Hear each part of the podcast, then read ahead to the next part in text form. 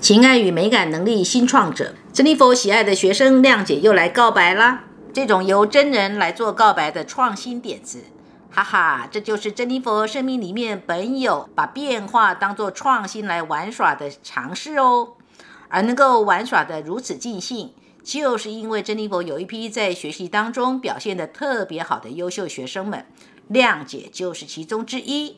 作为情爱与美感能力新创者的亮姐，她是这么说的。谈恋爱真的是情爱与美感能力新创者特别享受的事儿。我心中理想的恋爱故事，就是高大威猛、卓然不群的王子，带着丰盛昂贵的礼物来求娶美丽的公主啦。而所谓的王子跟公主幸福的生活在一起，就是王子一直像谈恋爱的时候那样宠爱着公主喽。我先生也是一个情爱与美感新创者。有一次聊天，他说：“你知道吗？”咱们谈恋爱的时候，我工资可不低哦，只是每个月都是月光啊。追你的时候真的好费钱呢。我反驳他，谈恋爱的时候，我有向你要求过任何礼物吗？我有过任何要你为我花钱的要求吗？没有吧？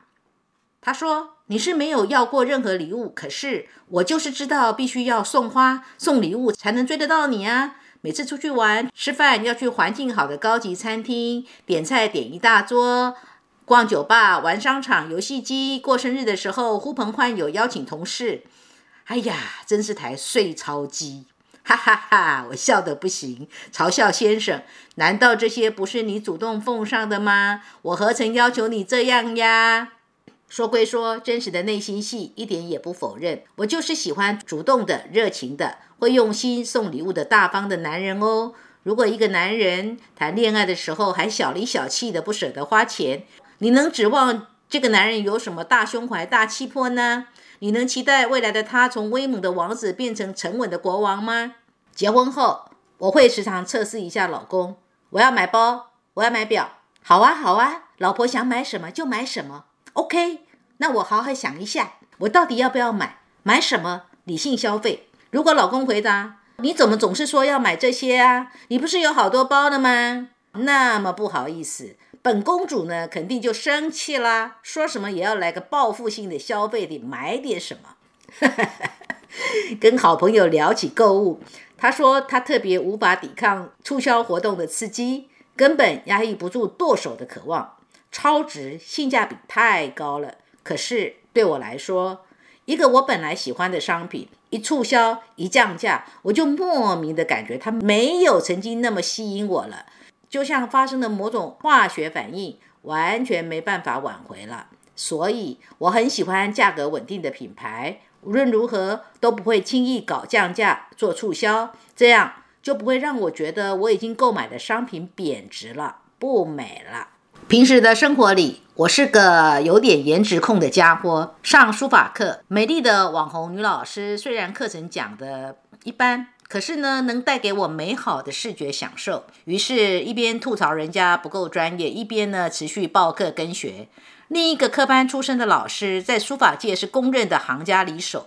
可是，老师不拘小节，带着艺术家的不羁洒脱。经常示范的时候，发现老师手上还沾着墨汁，指甲缝里也不够爽利。还有什么没洗头啊，没刮胡子啊，都会影响到我当下的学习热情呀。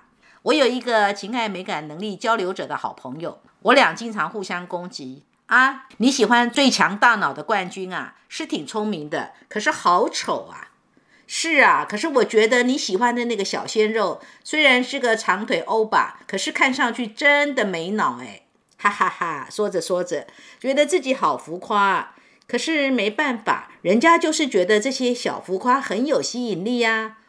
哦，我不喜欢 bling bling 镶满钻石的手机壳哦。我的名言是：只选贵的，不选对的。嘿嘿嘿，有趣吧？亮姐的告白。美感能力是用来享受生命里任何的美，也跟生活品味有关。情感与美感新创者的人，他们在美的表达上，在品味的呈现上，就是会走一种华丽奢华的风格。然而，这种华丽奢华的风格还是大众流行的路线。情感与美感新创者的女人，对她来讲，施华洛世奇的水晶或者是耳环，会是他们喜欢买的饰品品牌。或者经济能力好的，有的人会是手机去镶真钻；经济能力差的，就是贴水晶钻。人格配置所呈现出来的差异，就在于假设丽华是自由意志跟情爱与美感新创者的人格配置，她就会在外显形象跟穿着打扮上都是闪亮亮的名模装扮。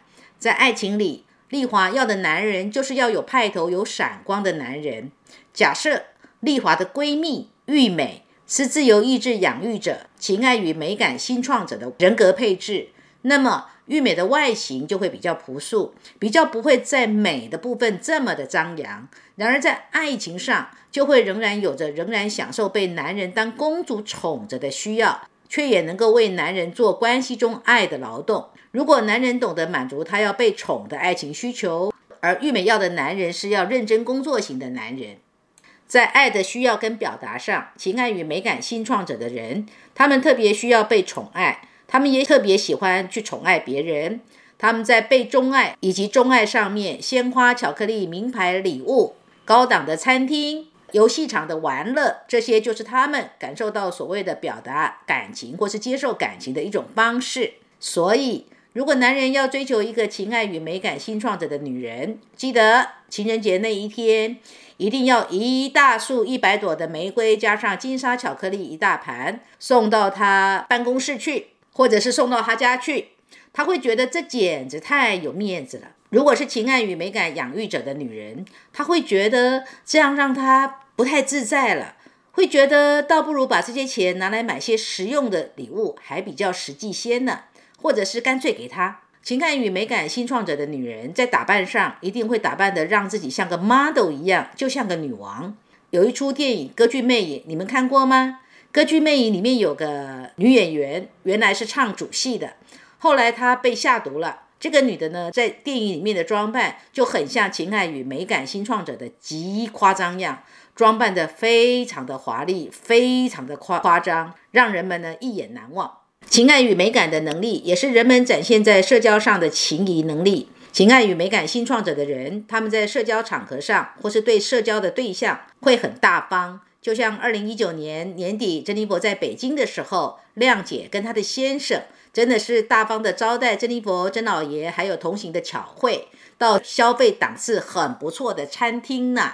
情爱与美感新创者的人，不论男女，他们非常需要在恋爱里面当那个最佳男主角跟最佳女主角，是恋爱故事里面那个靓丽的帅哥跟美女。